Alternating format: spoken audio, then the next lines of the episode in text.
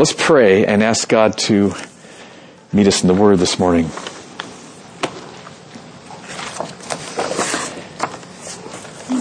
I love this book of Isaiah, Lord. Thank you for the weeks, the months we've had digging into it. We're, we're getting close to the end here. And we've been grateful. I've been, I've been grateful, Lord, how you've been teaching. And would you come and do it again today, I pray. I ask for wisdom. I ask for a powerful work of your Holy Spirit in my heart and each of our hearts. We ask, Lord, that you would bring great glory to Jesus Christ because of what happens in this place now through your word. So unleash your power and come and work, I pray. In Jesus' name, amen. Good. The Bible teaches uh, many different places that the moment you turn and put your trust in Jesus Christ, you enter into war against none other than Satan himself. It's very powerful to think about it. The moment you become a follower of Jesus, you enter into war. You, if you're following Jesus Christ, you're at war against Satan. And he's doing all that he can to destroy your faith in Jesus Christ. That's his intention. That's his plan, to destroy your faith in Christ. Now sometimes, uh, his attacks are really obvious. Okay, like he wants you to dis, disown Christ, he wants you to deny Christ, he wants you to commit adultery. So there's really obvious temptations that come and you know exactly what's going on. But the Bible also says that there's times when it's not so obvious. When it's devious, when he's deceiving us, when he's trying to tempt us in ways we, we wouldn't even know we're being tempted. Like Paul said, Satan can actually appear like an angel of light. You've all, you know, probably all of you have read that verse, but have you thought about that? I mean, that Satan could actually appear as an angel of light to someone? So if he has that kind of power, if he can be that deceptive, then how's it going to be possible for us to not be, not be duped? Right? I've got some good news.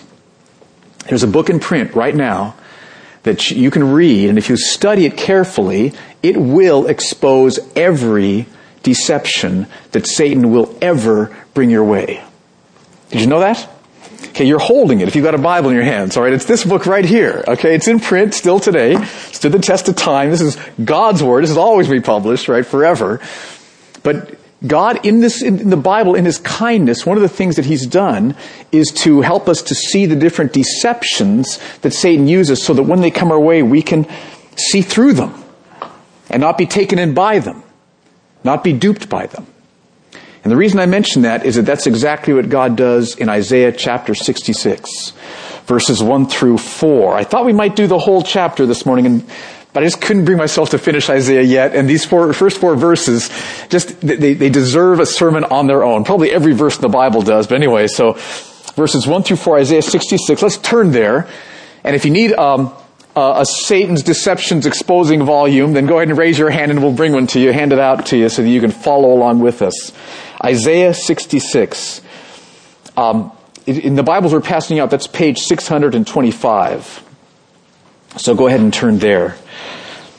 Isaiah 66, focusing on verses 1 through 4 this morning. Now, to figure out what's going on in this passage, we've got to be clear on what time period um, Isaiah is dealing with here. What, what time period does this passage cover? And you can see that if you read verse 1 carefully. Look at verse 1. Thus says the Lord, Heaven is my throne, and the earth is my footstool. What is the house that you would build for me, and what is the place of my rest? Now, what that shows is that Isaiah is talking about a time when Israel is going to be building the temple, building God's house, right? This is the time when Israel is building the temple of the Lord. So when is that? Okay, a little bit of history on the temple. You know that um, Solomon built the temple hundreds of years before Isaiah wrote. So the temple was there, and for the most part during those ensuing years, Israel was turning their backs on God.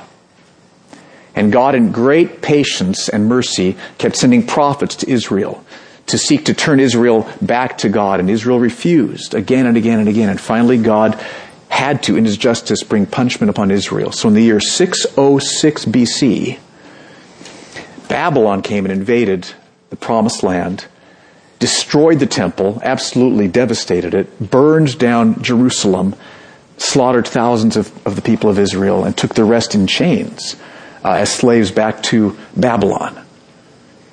But 70 years later, just as God promised, he opened doors, changed people's hearts so Israel could go back to the promised land. He changed Cyrus's heart.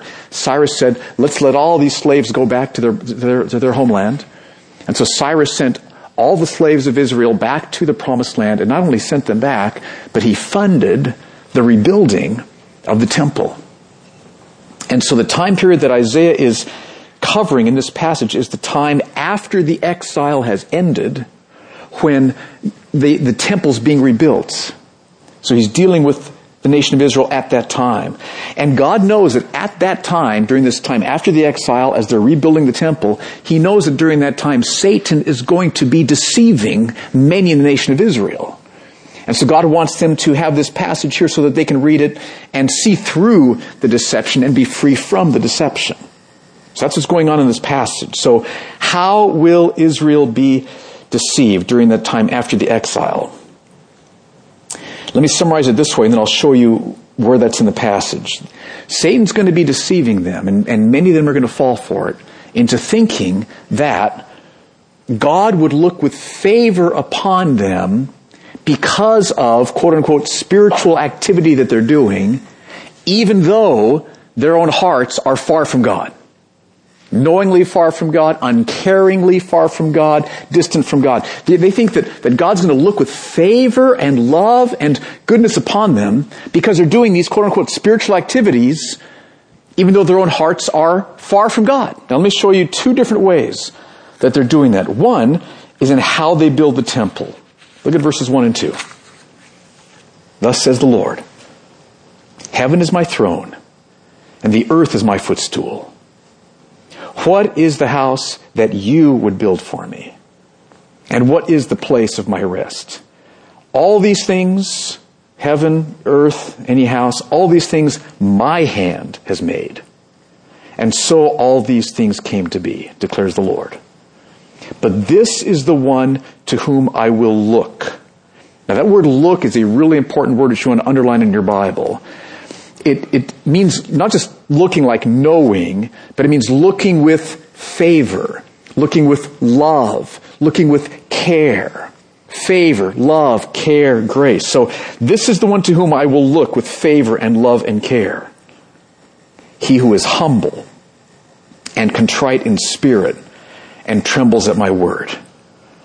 Okay, so what do we learn from these two verses? After Israel comes back from Babylon, they're rebuilding the temple, so she's doing seemingly spiritual activity, but we can also see from these verses that their hearts were far from God. Because they were not humble. They were not contrite in spirit, which means brokenhearted for their sin. They were not trembling at God's word. This is the word of God. This is awesome. Their hearts were, were far from God.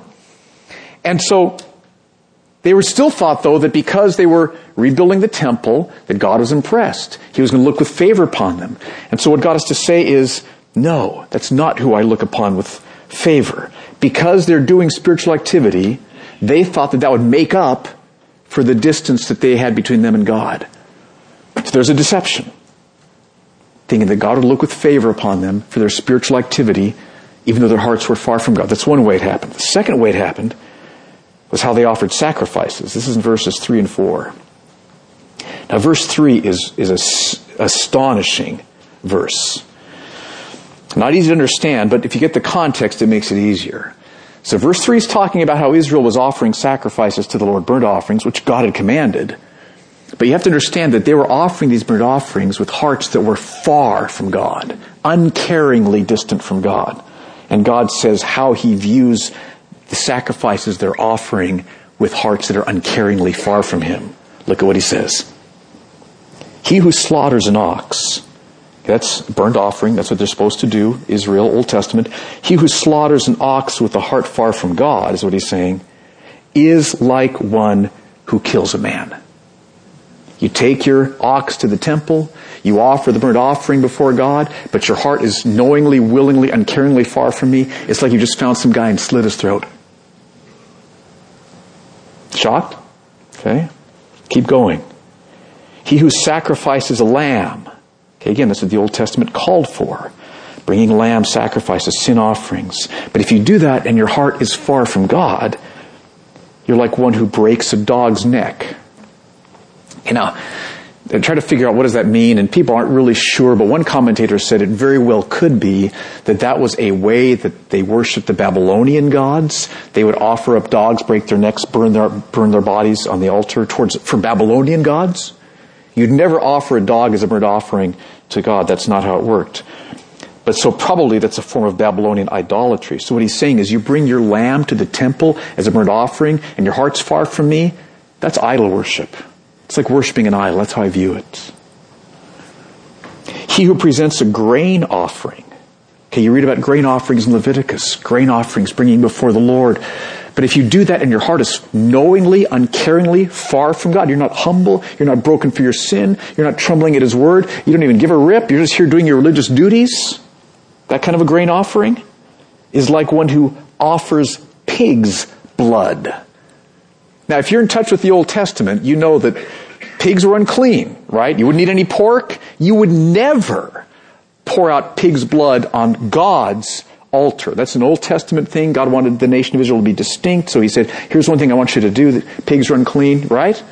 So can you feel this, the shock of Israel reading this? You present a grain offering, it's like you're offering pig's blood. He who makes a memorial offering of frankincense. Okay, the Old Testament called for that. But if you do that and your, your heart is far from God, you don't care about God, it's like you bless an idol.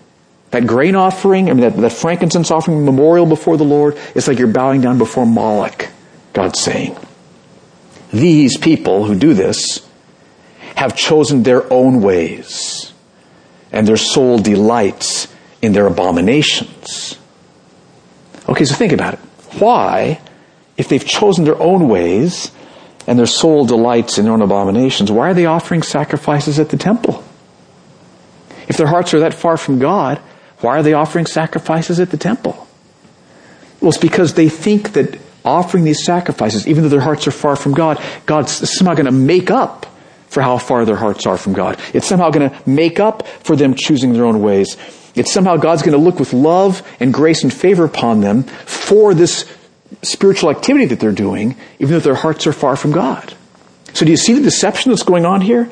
It's thinking that God will look with favor upon you for spiritual activity that you're doing, quote unquote spiritual activity, even though your heart is far from God. Now, let me just make a distinction here. If your heart is far from God, and I would guess some of you here this morning, that's a, you're feeling like, oh, my heart's far from God this morning. But if your heart's far from God and you care that your heart is far from God. And you're here saying, Jesus, help me. Look at how far my heart is from you. I'm not feeling love for you. I'm not sensing your glory. I'm feeling distant from you. Help me. That's a whole different ballgame, right? That's an entirely different thing than what Israel was doing. What Israel was doing is their hearts were far from God and they didn't care. They weren't there offering the temple saying, God, by your spirit, change my heart here.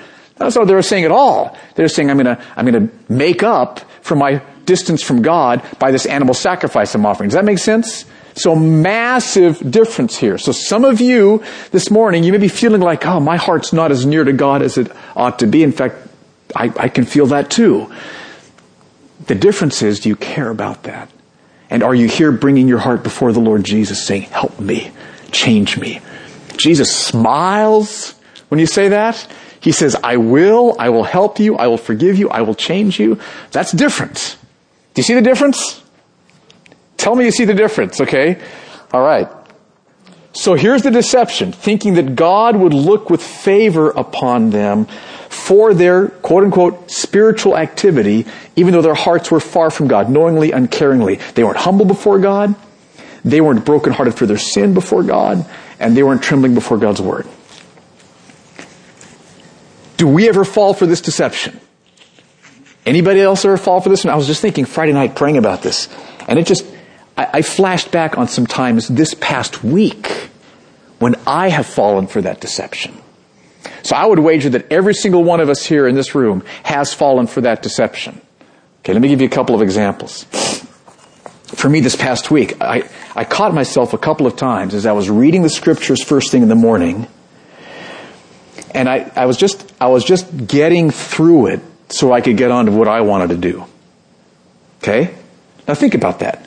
Why am I doing it if it's not what I really want to do? I'm somehow thinking that, you know, God's gonna give me more favor or something that day because I'm, I'm doing what I'm supposed to be doing even though I'm not really doing it to seek Him, to know Him, to meet Him. Right? That's deception. I'm not there saying, God, I don't even really, I'm not enjoying this now. I'm not wanting to be here. Help me. That's not deception. That's beautiful. He'll move upon me. He'll meet me. He'll change me. But if I'm just saying, okay, how many more chapters do I gotta go? Okay, and then I can check my email, I'll be check out what's going on, you know, right? Anybody else struggle with anything near that? Okay, see, that's deception. Or think about it like this. Have you ever gotten up Sunday morning and didn't, ah, Sunday, you know, I don't really want to, I don't really want to go to worship, but, but I'm going to go because it'll make up for how far I am from God. Anybody ever have that thought cross your mind? That, you know, being here will make up for the fact that your heart is far from God? This is kind of the stunned silence here. I mean, right? See, that's deception. See, that's deception. Or if, if you, if you're praying and it's just like, I'm supposed to pray, I, I pray this normal time, I'm just gonna get done with this and somehow doing this even though I'm not really meeting the Lord, I'm not honest before the Lord, I'm not crying out to the Lord, I'm not acknowledging my heart, my, my, my sad heart condition. I'm just getting through this so that I can be done and I figure my day's gonna be better, God will be, you know, happier with me. See, those are all ways that we succumb to that deception. What Israel was doing. She was thinking that God was going to look down with favor upon her because even though her heart was uncaringly far from God, she's doing spiritual activity. And God says, I will not look upon you with favor for doing that. Look at verse 2. He's not going to look with favor upon them for that. Verse 2, this is the one to whom I will look. This is the one. Not the one who's building the temple with a heart far for the heart far from God, not one who offers sacrifices with a heart far from God. This is the one to whom I will look with favor. He who is humble and contrite in spirit and trembles at my word. Okay, so think about this. This is huge. This last week, God either has been or has not been looking upon you with favor. Right? Right now this morning, God either is or is not looking upon you with favor. This is huge. And it's, it's one or the other. That's how grace works. It's one or the other. So think of what the implications are of what it would mean to have God. We're talking about God here looking upon you with favor right now. I mean, just think about who God is. God is a being who has always been. So think about what it would mean for this being who has always been without any beginning, who is the, the cause of everything else that exists, to being with that power looking upon you with favor right now. Looking upon you with love right now. Looking upon you with compassion right now. Think of what that would mean to have God looking upon you with favor. Think of what it would mean to have, have the God who rules over everything sovereignly. Every detail in the entire universe is under his control. What an amazing being. Now think about having this being looking upon you with favor and love and care. That's awesome. Think about the being who holds your future entirely in his hands, looking upon you with favor and love. See, if God's looking upon you with, with favor, then that means because of Jesus' death on the cross, that means all of your sins are forgiven. That means your present is surrounded by His love and care and mercy. It means that your future is built upon His perfectly faithful promises. You are set. If the God of the universe is looking upon you with favor, you're set. It's like if, if you're in a company and the CEO is smiling upon you, you think, yes, you know, my future's set here at this company. God is infinitely more important than that. If God is looking upon you with favor, you are set. So what kind of people does God look to? Read verse 2 again. This is the one to whom I will look. Not doing spiritual activity with hearts knowingly far from God, but he who is humble and contrite in spirit and trembles at my word. That's who God looks to. Now, at this point, as I was just thinking about this passage, I thought of a question that some of you may, may be having, and I had it. And the question is, isn't it faith alone? Sola fide is the Latin term. Isn't it faith alone by which we can have God looking with favor upon us? That is, in the Old Testament, wasn't it faith alone in God's mercy alone? Abraham, Genesis 15, 6 that caused God to look with favor upon Abraham. In the New Testament, isn't it faith alone in Jesus? It's more clear now through the cross. Faith alone in Jesus alone that causes God to look with favor upon us. Isn't it faith alone? So, here is, is God like adding some requirements onto faith? So maybe it's not sola fide, faith alone? And the answer is no. What God's doing here is not adding to faith. He's simply explaining the nature of faith. This is what faith involves. Essential to faith is being humble before God. Essential to faith is being brokenhearted for our sin before God. Essential to our faith is trembling in submission and reverence before the Word of God. So here's the question. How then, I mean, it, my, my thought is that just praying over this is like, I need more humility and I need more appropriate brokenheartedness for my sin, and I need more trembling before God's word. So, so what do we do? What do we do? That's the next question. How can we nurture humility, contrition, and trembling? And see, when you ask that question, here's, here's where man-made religion is totally separate from biblical Christianity. Big, big, huge difference here. Because I could just say, okay, let's all now listen, church, be humble, be contrite of spirit, and tremble at God's word. Can I get a witness here? Amen? Let's pray. And so then you're going to go home thinking, okay, I've got, I've got to be humble. Gosh, I'm not. Uh, you know, and low or sad for sin or, so you could all leave here relying on your own willpower to pull this off. But see, that's totally against what this book teaches. Jesus made it very clear. What can we do apart from Him? Nothing. Precisely nothing. And so unless I'm leaving you moving towards Jesus, you will never pull off being humble, contrite of spirit, and trembling at His word. Do you feel that? So I want you to be discerning because you will, you will hear encouragements to just do it. It's like the, the Nike approach to sanctification, right? Just do it, okay? Be humble. And, oh yes, yes, yes, yes. But you've, you go home and nothing happens. Or worse, maybe, is you think something happens and then you're deceived in another way.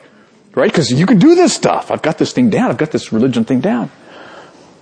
So how can we nurture humility, contrition, and trembling? So let me give you three steps that apply to this, and these apply to every area of the Christian life. It's not complicated.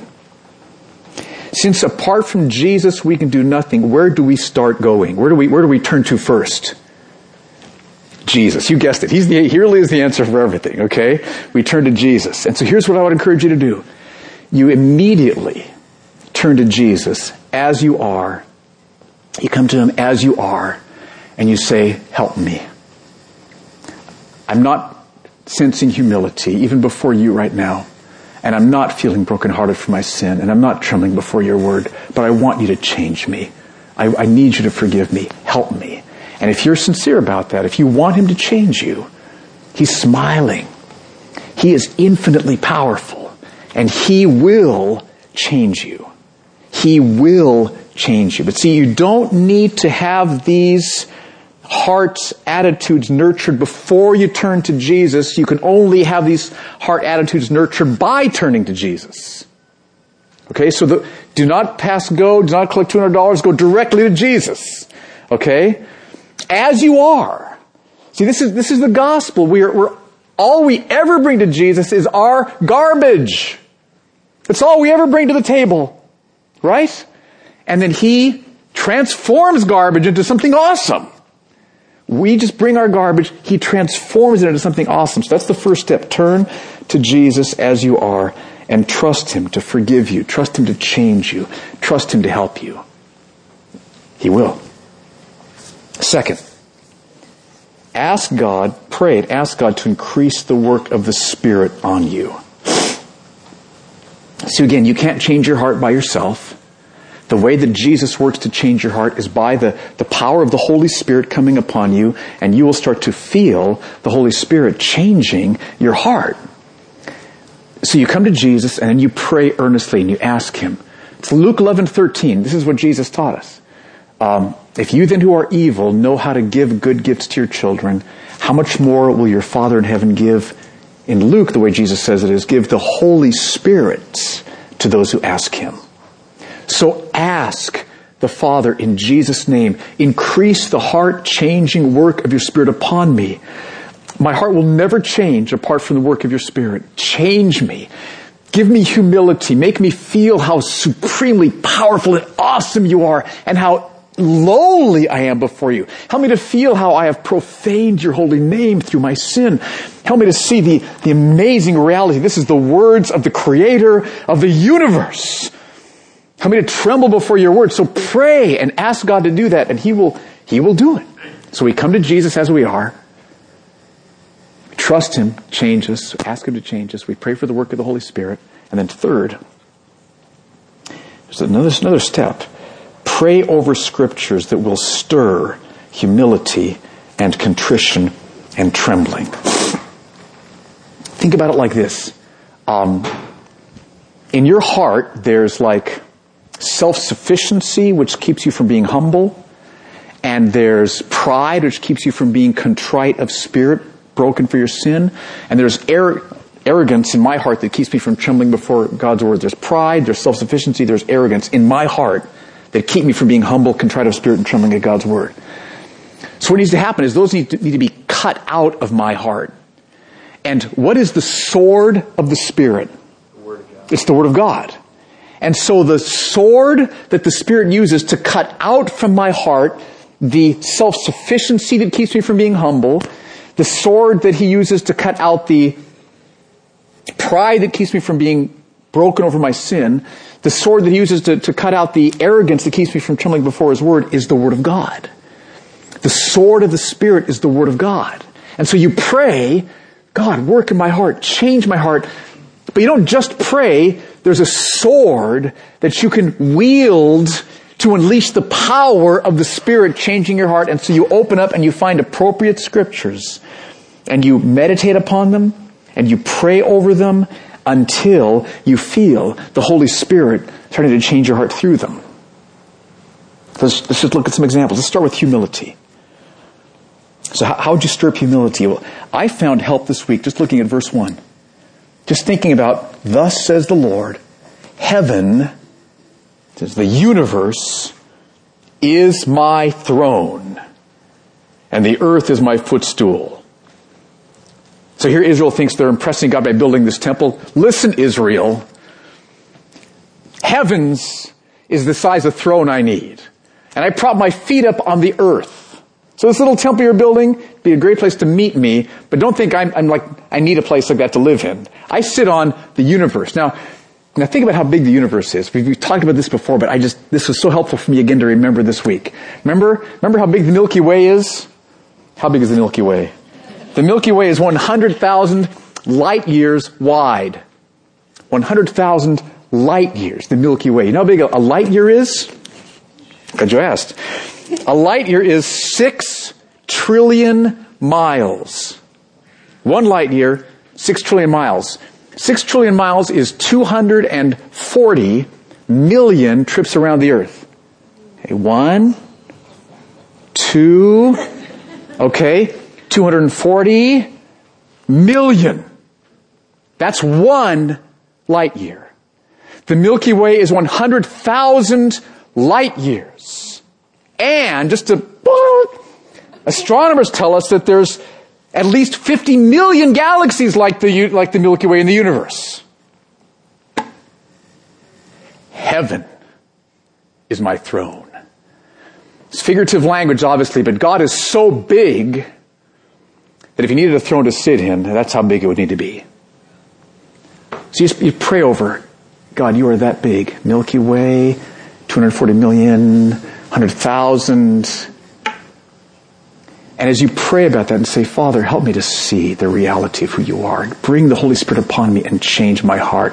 I think I'm so awesome. I think I'm so like self-sufficient. You are amazing. And I am just, compared to you, I'm infinitely lowly. I am nothing before God. I'm not nothing to God by His grace, but I, am nothing before God.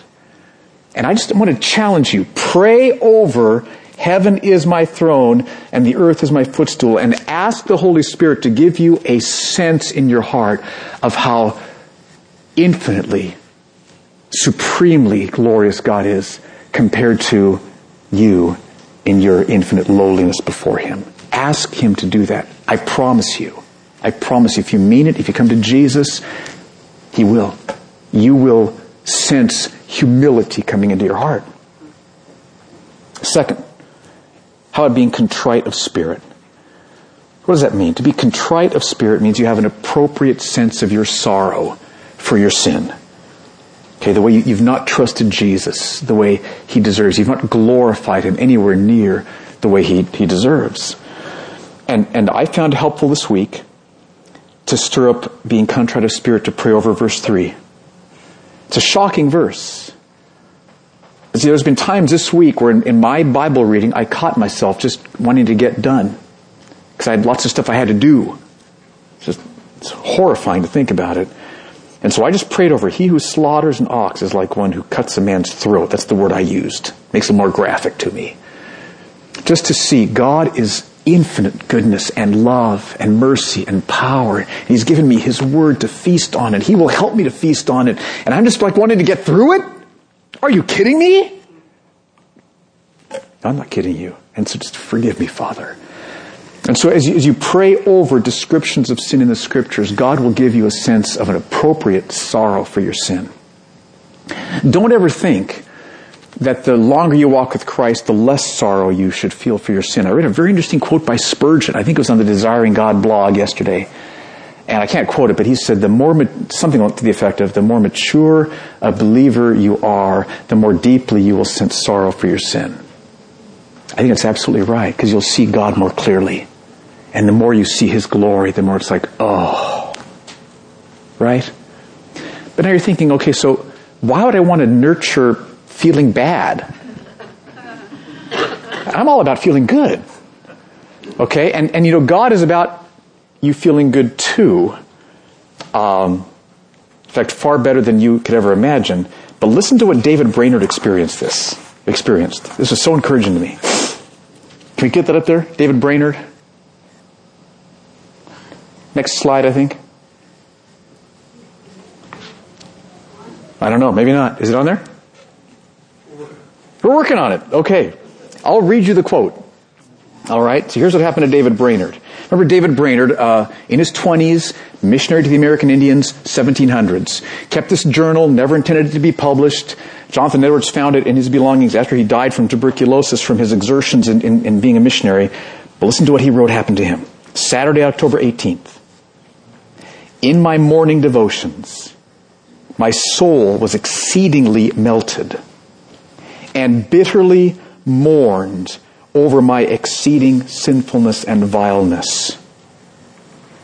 Okay, so he's, he's, God's giving him contrition, being contrite of spirit here. So he's bitterly mourning, M-O-U-R-N, mourning over his exceeding sinfulness and vileness. But then my soul was unusually carried forth in love to God and had a lively, felt, experienced sense of God's love to me. This love and hope cast out fear. So see, that's how it works. Contrition opens the door to enjoying God's love and favor. To whom Let's see. He who is forgiven much, what? Loves much. The more you see how much you've needed to be forgiven for, the more joy and pleasure you'll have in loving God for His mercy and experiencing His love being poured into your heart. So yes, it's good to nurture appropriate sorrow for your sin, and the outcome of that will be a greater experience of God's love poured into your heart through faith in what Jesus has done on the cross. So pray over verses like verse 3 and ask God, help me to feel appropriate sorrow for my, my sin as a way of coming more fervently than to the cross and receiving all the forgiveness and love you have for me. Okay, third example, trembling at God's word. Okay, why would we tremble at this book? Just hold this book up in front of you. Why would you tremble at this book? Okay? Imagine, uh, here's the illustration I thought of. See if this works for you. Imagine that you're in a submarine and it, the submarine is sinking, bump, lands, you know, two miles down, bottom of the ocean, and it's not coming up. So something wrecked it, it's just down there at the bottom, and you are there underneath two miles of water. But imagine that there was, uh, you've heard that there was an escape pod in the submarine, and, and you are holding in your hands the one instruction manual for how to work the escape pod. you, you, you, think you might tremble a little bit? You think you might read it, right? And like read it carefully and, and do what it says, right? That's how it works with trembling at, at God's word. Because look at verse 2. By the way, this is different than what I had in your notes. Okay, I'm taking a little different slant than what I, what I originally put there. Verse 2. This is the one to whom I will look. To him who is humble and contrite in spirit and trembles at my word. So, so here we are learning the secret of how to have the creator God of the universe look with favor and love and care upon you. That's infinitely more important than finding an escape pod and getting back to the surface. Right? Here it is, right here. Through trusting Jesus and being cleansed through his work on the cross, experiencing the work of his Spirit, making us humble and contrite of spirit and trembling at his word, when that's happening, the God of the universe is looking upon you with love and favor. See, we should be trembling at God's word too often, I, you, we can be deceived and just kind of yawn at God's Word, right? So pray over, like verse 2. Pray over this. This book is going to give me the way to know God and to be in God's favor, the favor of the creator of the universe. This is huge. This is huge. And as you pray over that, the Holy Spirit will stir you so that you will tremble. This escape pod is going to be so helpful. You'll tremble at, at God's Word. Because here's my challenge. What I want to challenge you to do this week isn't just be humble, be contrite of spirit, tremble at God's Word, but come to Jesus as you are and say, help me. I need your mercy. I need your death on the cross. I need the work of the Holy Spirit. Here I am, as I am. Help me.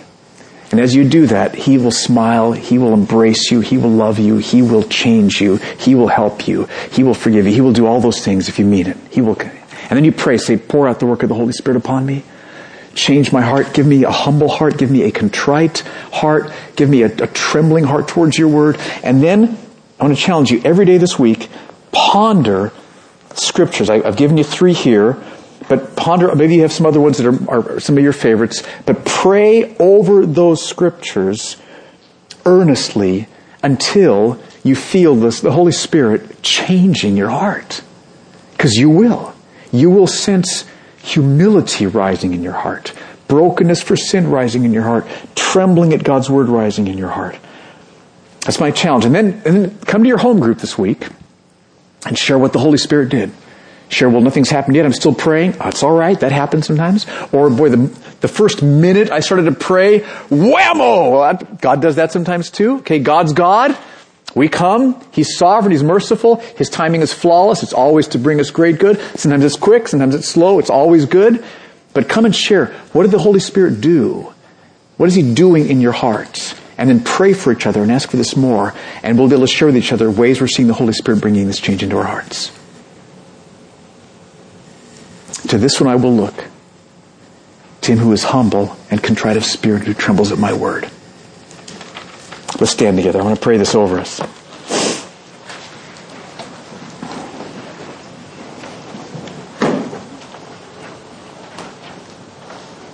Thank you for your mercy, Father, in your word giving us truth that can expose Satan's deceptions. Thank you that through your word we can see through these deceptions. And thank you for doing that in Isaiah 66.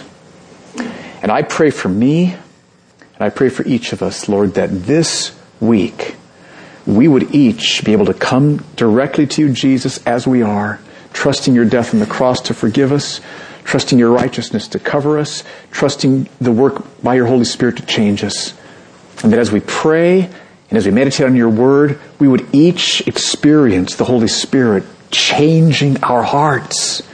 We would have the joy of seeing humility rising up before you, brokenness for sin increasing before you, and trembling at your word stirring in our hearts. So do that, Father, I pray. In Jesus' name, amen. Amen.